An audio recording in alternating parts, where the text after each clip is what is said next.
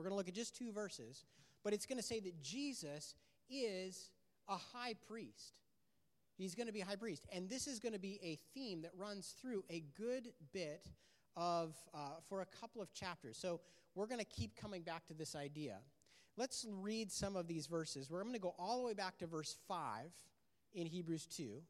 We're going to go all the way back to uh, Hebrews 2 5. We're going to read down to verse 18. Okay? It's going to be up here on the screen, so follow along with what we've got. For he has not subjected to the angels the world to come that we're talking about. But someone somewhere has testified, What is man that you remember him, or the Son of Man that you care for him? You made him lower than the angels for a short time. You crowned him with glory and honor and subjected everything under his feet. For in subjecting everything to him, he left nothing that is not subjected to him. As it is, we do not yet see everything subjected to him. But we do see Jesus made lower than the angels for a short time, so that by God's grace he may taste, taste death for everyone, crowned with glory and honor because he suffered death. For in bringing many sons and daughters to glory, it was entirely appropriate the, that God, for whom and through whom all things exist, should make the pioneer of their salvation perfect through sufferings. For the one who sacrifices and those who are or sanctifies and those who are sanctified all have one father. That is why jesus is not ashamed to call them brothers and sisters saying i will proclaim your name to my brothers and sisters. I will sing hymns to you in the congregation. Again i will trust in him. And again here i am with the children god gave me. Now, since the children have flesh and blood in common, Jesus also shared in these, so that through his death he might destroy the one holding the power of death, that is, the devil, and free those who were held in slavery all their lives by the fear of death. For it is clear, now listen up, this is the important part. For it is clear that he does not reach out to help angels, but to help Abraham's offspring. Therefore, he had to be like his brothers and sisters in every way, so that he could become a merciful and a faithful high priest in matters pertaining to God to make atonement for the sins of the people. Last verse, here it is. For since he himself has suffered when he was tempted, he's able to help those who are tempted. Let's pray for a minute. The reason we pray is because we want to ask God to help us understand what we're reading, okay? Lord, we want to listen for your voice. We believe that this is your word and that it is special and unique and that your word can impact our, our lives. In fact, this thing that we're reading is a living and active word from you that can impact and intersect with our life. And God, we have school or work or friendships or family things that come up, that will come up this week. And we ask, God, that you would speak into our lives through your word. Maybe we need comfort. Maybe we need wisdom. Maybe we need correction. God, we want to listen for your voice this morning as we go through the text. We pray this in Jesus' name. Amen. Amen. So what we have seen through this text as we've gone through the first this is we're going to finish the first two chapters of this book, the book of Hebrews. Now, here's the trivia for you, okay? Trivia for you. What kind of book is this? Is this a storybook? No, it's Hebrews is not a storybook. What is it? It was written as a it was written to the Hebrews. Written to the Hebrews. It is a it's a letter. Yes. What were you going to say? It is a it is a letter. It talks about the law. We're going to get to the law in chapters 8 and 9. But it's a unique letter because it's a sermon put into a letter. So it doesn't read like Paul's letters. It reads kind of like a sermon. And so the section we were just going through is a little bit difficult to just, uh, for me, you guys are much smarter than me, but for me, it just is grabbing quotes out of the Old Testament and it just throws them in there. And you kind of got to track with the quotes and then the commentary on the quotes. The reason it reads like that is because it's a sermon. Now, in chapter one, what we saw is that um, Jesus is better than the angels. He's exalted higher than the angels. Jesus is more special than angels. And if you're Jewish and you're struggling and you're thinking, should I follow Jesus? Should I not? He seems like a cool guy. He supposedly died on the cross. He rose from the dead. Should I follow him or should I just keep doing the law? Should I just follow Moses, forget Jesus? The writer here is saying, no, Jesus is better than the one who gave the law, the angels. He's better than the angels. Jesus is better. He's better in his deity. Do you know what deity is? That means his godness, being God. But then chapter 2 says that Jesus is better than the angels even when he put on flesh and blood. Can you pinch your skin for a second? Pinch your skin. That's your flesh, right? Underneath your flesh is your blood, right? Jesus had this, right? Jesus had the same thing. He had skin. When he got cut, he bled. He had flesh and blood, which is not as good as the angels. The angels don't have flesh and blood. They can do all kinds of super crazy things. It's the closest we've got to like a Marvel movie is what angels can do, right? Yeah. But yet Jesus said, "No, I'm going to descend and put on flesh and blood so that I can rescue humans and restore them to their position of authority in the world that's created." So we saw in chapter 2 these three things or these four things that Jesus became a human so that he could fulfill the Genesis 1 subdue mandate, right? The second thing that Jesus did by becoming a human, he, he became a human so that he could, um, so that we could have the same dad and he could call us his family, right? So God the Father is our Father because Jesus is our brother. It's kind of this, it's like we're adopted into the family of God because Jesus, yeah, it is. I'm, I'm not, I'm not lying. the third thing, Jesus became a human so that he could destroy, this is what we saw last week. What does it say? So that he could destroy the devil and liberate humans. That's what he did. When he died on the cross, he destroyed the power of the devil. Where do we see the devil? Genesis 3, right? The devil's been on the scene trying to wreck God's agenda for humans from the very beginning. And Jesus couldn't accomplish a liberation of humans by being an angel. He couldn't go and be an angel and rescue us. He had to take on flesh and blood. Were you going to ask a question, Joshua? No? That's okay. And number four, this is the one we're seeing today, is that he, Jesus became a human so that he could be a merciful and a faithful high priest a merciful and faithful high priest. What's a high priest? It's that word M word that mediates, stands in the middle between us and God. Yes.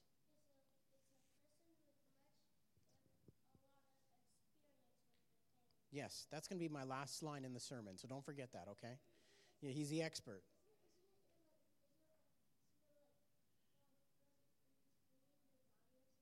Yeah, well, kind of who knows. That's the example of the doctor. The doctor knows your body and how it works, right? So, so Jesus, as our high priest, he knows like what we need in order to relate to God. But it's going to be explained here a little bit more. So let's let's keep going. Before we talk about Jesus and what it looks like for him to be our high priest, can I just explain to you really quickly? Can I have your permission to explain how the whole book works really quickly? So that when you study Hebrews on your own, you can see something really cool about how it's written. Okay?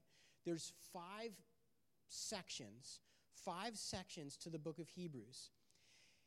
And um, those sections have a um, they have this structure where when we're going into the new section they're introduced and so these are the five, these are the five sections.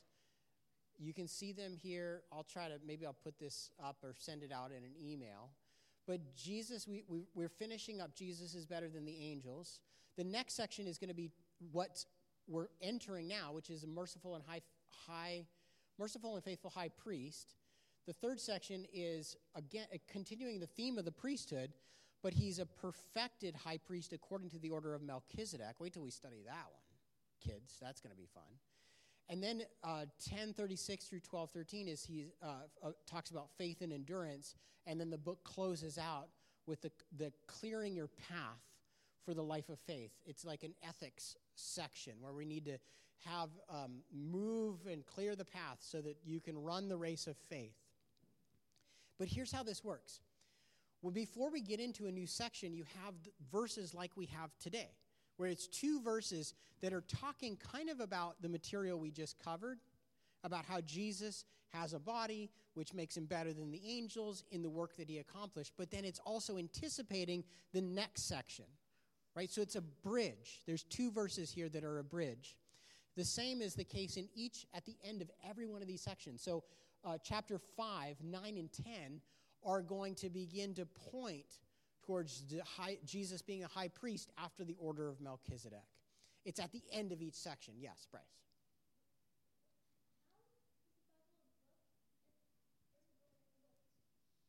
Yeah, it's like a bunch of books together. 66 books, right? That's a good question that we should cover in Bible class before church. We've been doing if anybody ever wants to come early to church, feel free because at 9:15 we do a 30-minute Bible class where we answer those kind of questions. Can you don't forget that one? And we'll cover that one next time we do Bible class. So those are those five sections, right? You tracking with me here? So if you go back and you read it. So what we have happening here and I just want you to know be aware of it as a Bible student that the writer is introducing us. He's closing out one theme and he's taking us into a new section about Jesus as our high priest. So let's look at verse 17. Verse 17. It says this Therefore, he had to be like his brothers and sisters in every way so that he could become a merciful and a faithful high priest in matters pertaining to God to make atonement for the sins of the people. Now, we've been here together. We've been going through this chapter together. And one of the things that we saw is that just a couple of verses earlier, it talked about Jesus as our brother. That Jesus is not afraid to stand in the midst of the assembly, kind of in heaven, to say, Yo, Bryce is my brother, right? Grace is my sister. Jesus isn't afraid. He's not, and, and you might go, well, yeah, he doesn't know like what I did this week. Like, doesn't know like my bad attitude. Doesn't know how I cut off somebody in traffic. But no, Jesus is not afraid or ashamed to identify, identify with you and I, right? Isn't that amazing? And so this is the theme. Hey, we're family. And so he's just said that Jesus, uh, that God the Father doesn't reach out his hand to rescue angels. Instead, God the Father reaches out to help humans, which is crazy. And here he says he had to be like his brothers and sisters, you and I. If we're a follower of Jesus, we're his brothers and sisters. In every way, he had to be like us. Why? It's so that he could become a merciful and a faithful high priest. God is in the business of helping humans. He's waging a war. We saw this last week. He is waging a war. God is at war with who? Is he at war with you? No.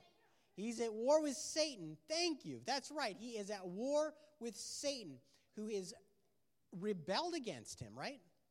And God's put you and I on the earth to carry out his victory. Like you are a little package of God's victory if you submit your life to God's plan, right? Adam and Eve, they were the first ones. Did they submit to God's plan?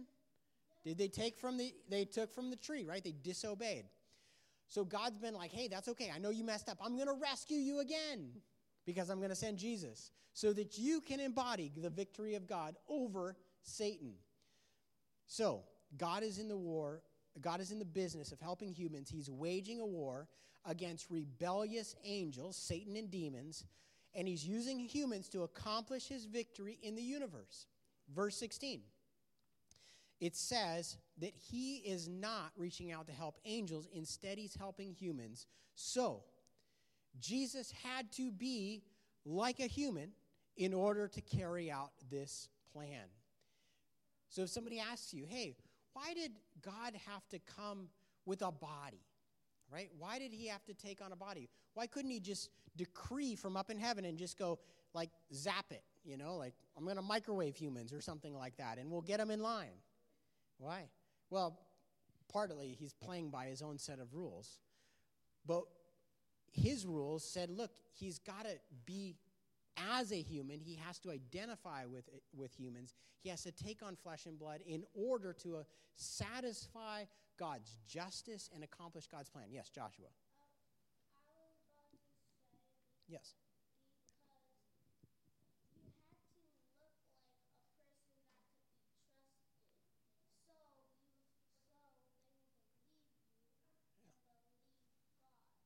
Yeah. That's true. Joshua said, for those that are listening, Joshua said that you, by having a body, having flesh and blood, and looking like us, it makes him more trustworthy. Right? Is that what you're saying? Yeah. Yes, I agree. Like, like an angel.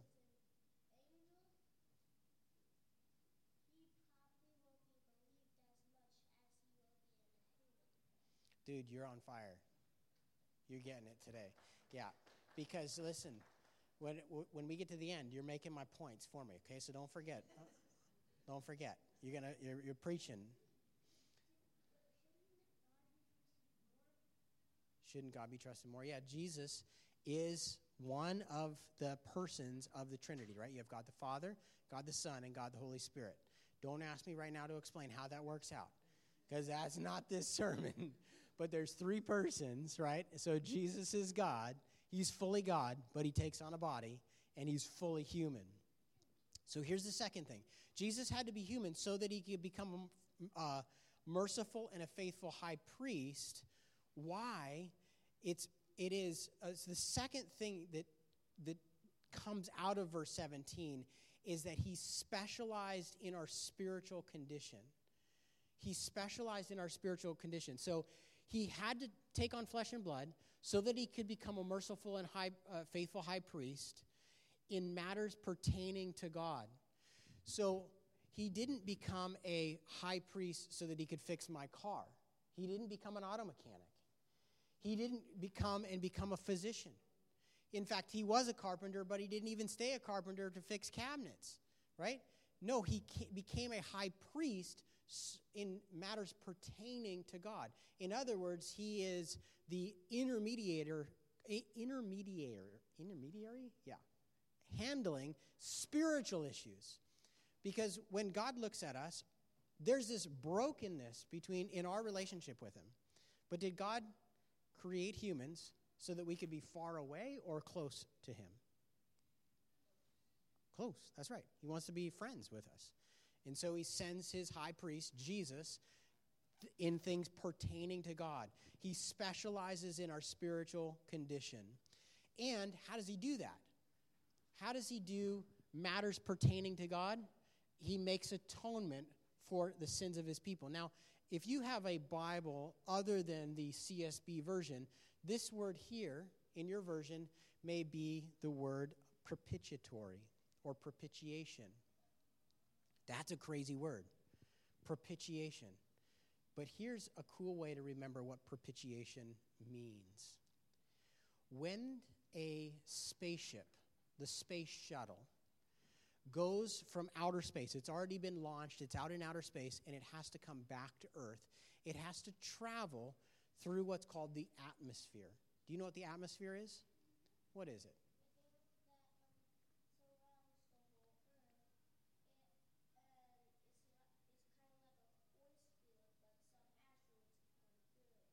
That's right. That's exactly it. It's air, right? It's air. It's an air pocket, basically, around the Earth. And, so, and it's different from outer space, right? You hit that air pocket, and all of a sudden there's all this friction on the outside of the space shuttle. So, what happens when that space shuttle hits the atmosphere? Do you know? Adults, do you know? It starts heating up. That's right. Is it like just a little bit warmed up in the microwave? No, it's real hot, really hot. And so, what do they do to the outside of the space shuttle? They put onto it tiles. We call those heat tiles, right? And those tiles are able to burn up as it goes through the atmosphere, right? Those tiles are also called a propitiatory shield. Those, it does the work of propitiation. Okay, so track with me. Those heat tiles on the outside of the spaceship are protecting what's inside the ship humans, cargo, uh, monkeys, whatever they put inside of that spaceship, right, are being protected from the intense heat by this propitiatory shield so that it doesn't get burned up. Jesus, when he died on the cross, he protected us as our propitiatory shield. What are we in danger of being burned up by? Yes. If you're on the spaceship, you are. But in God's arena, if, you're, if, if we look at who God is and how he should treat us, what's, yes?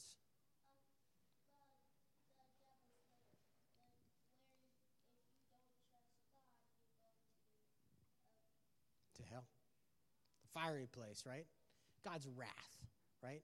The fire of God. God's justice against our sin is fire, right? That we're in trouble. We face the judgment of God if we continue to reject his plan, right? It's eternal death. And we need a propitiatory shield to protect us from the judgment of God. And so Jesus, now you may say, well, that doesn't sound very nice. Does that sound mean that God would judge us? Or does that sound fair? Fair, yes. Do we get in trouble for doing what's wrong? Yeah, we do. Yeah. So God, who is perfect and gave us instructions about how to live, when we do what's wrong, it is it would be unfair if he didn't um, carry out justice, right? And so we're in trouble as humans because how who's perfect here? Anybody perfect? Nobody's perfect. And so all we have, we're like that space shuttle in life. We're about to hit the atmosphere, ready to get burned up by God's wrath. There's nothing we can do to propitiate for ourselves, to protect ourselves from the wrath of God. We need atonement. We need propitiation. We need some kind of protection from the wrath of God. And the cool thing is, God wants that too. He's not looking to just flame you. He knows how bad we are. He's disappointed and sad with our sin, but he's like, No, I want to provide the rescue. So he's both the judge and he is the one who sanctifies, as it said earlier in the text. He's the one that is merciful towards us. He's the one that um, pays for our sin, right? Okay, so he provides propitiation, and it says in verse 18 that he provides for us sympathy uh, in, in the face of temptation. He helps us in the face of temptation. For since he himself has suffered when he was tempted, he is able to help those who are tempted. Do you remember who is reading this letter? Who are the people getting this letter? That's right, the Hebrews.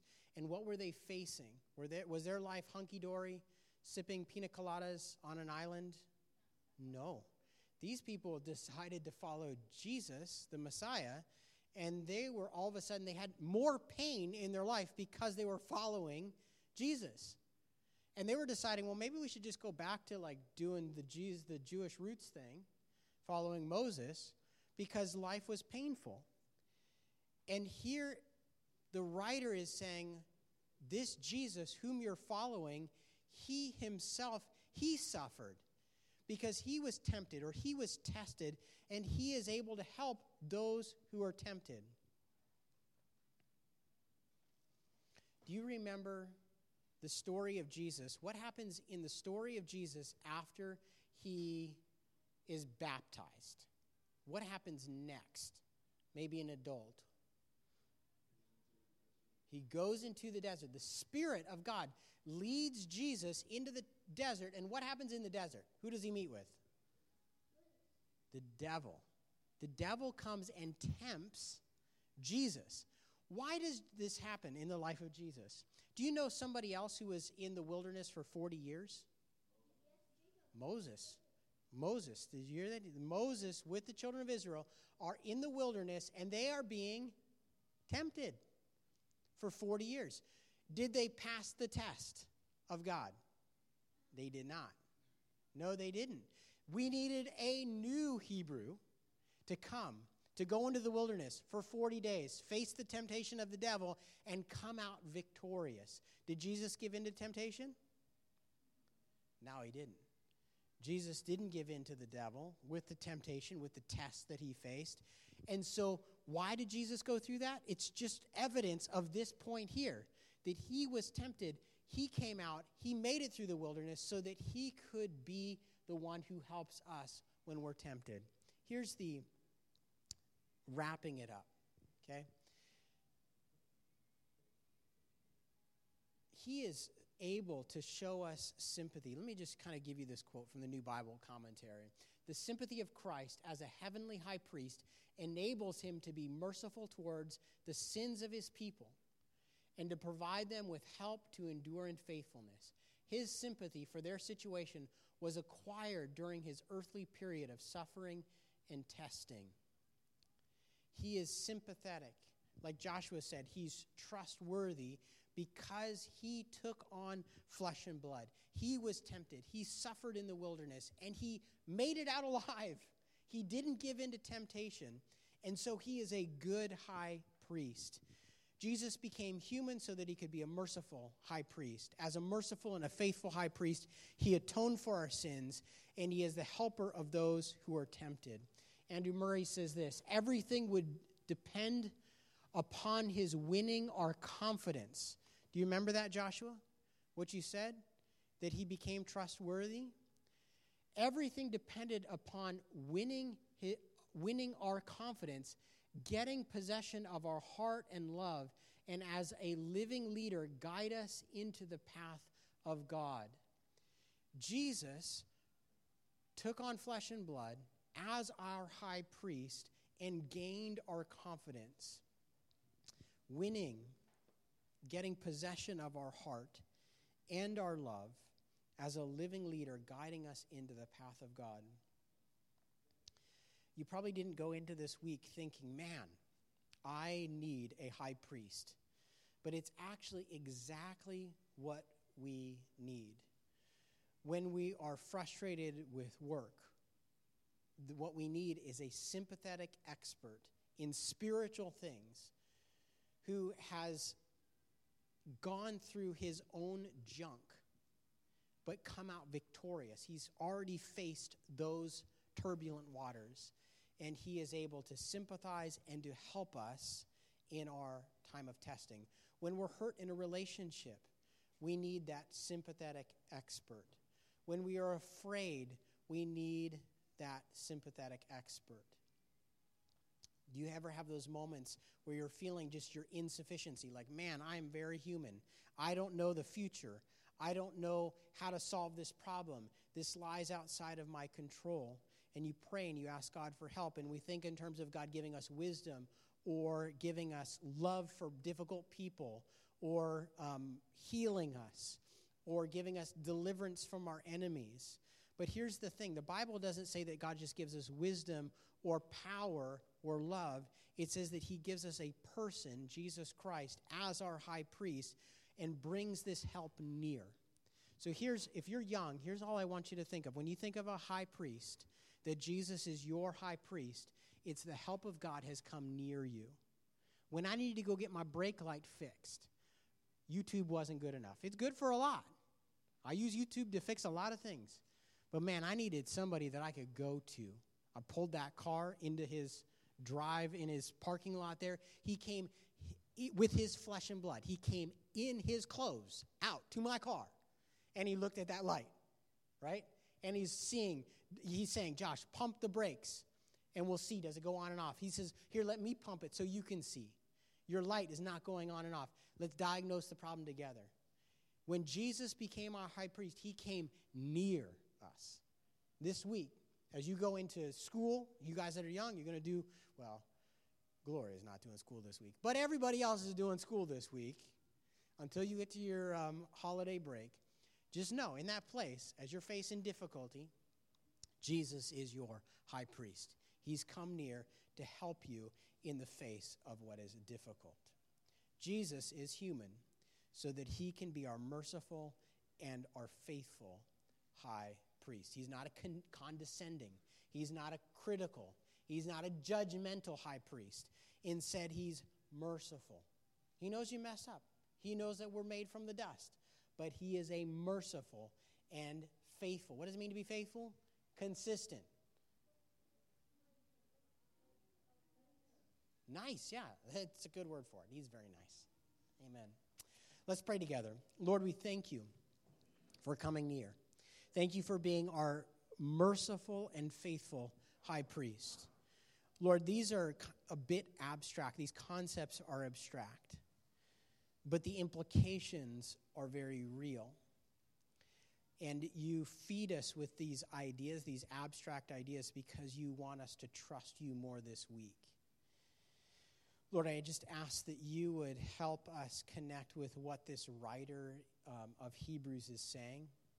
Lord, I pray that you would reveal yourself to us in a powerful way, um, that you would make yourself known as the one who is victorious in flesh and blood, victorious over the devil, victorious over our sin, and leading us in triumph this week. We bless you. We thank you. And we pray, Lord, that you would uh, be in our midst as we take communion together as a church. We pray this in Jesus' name. Amen.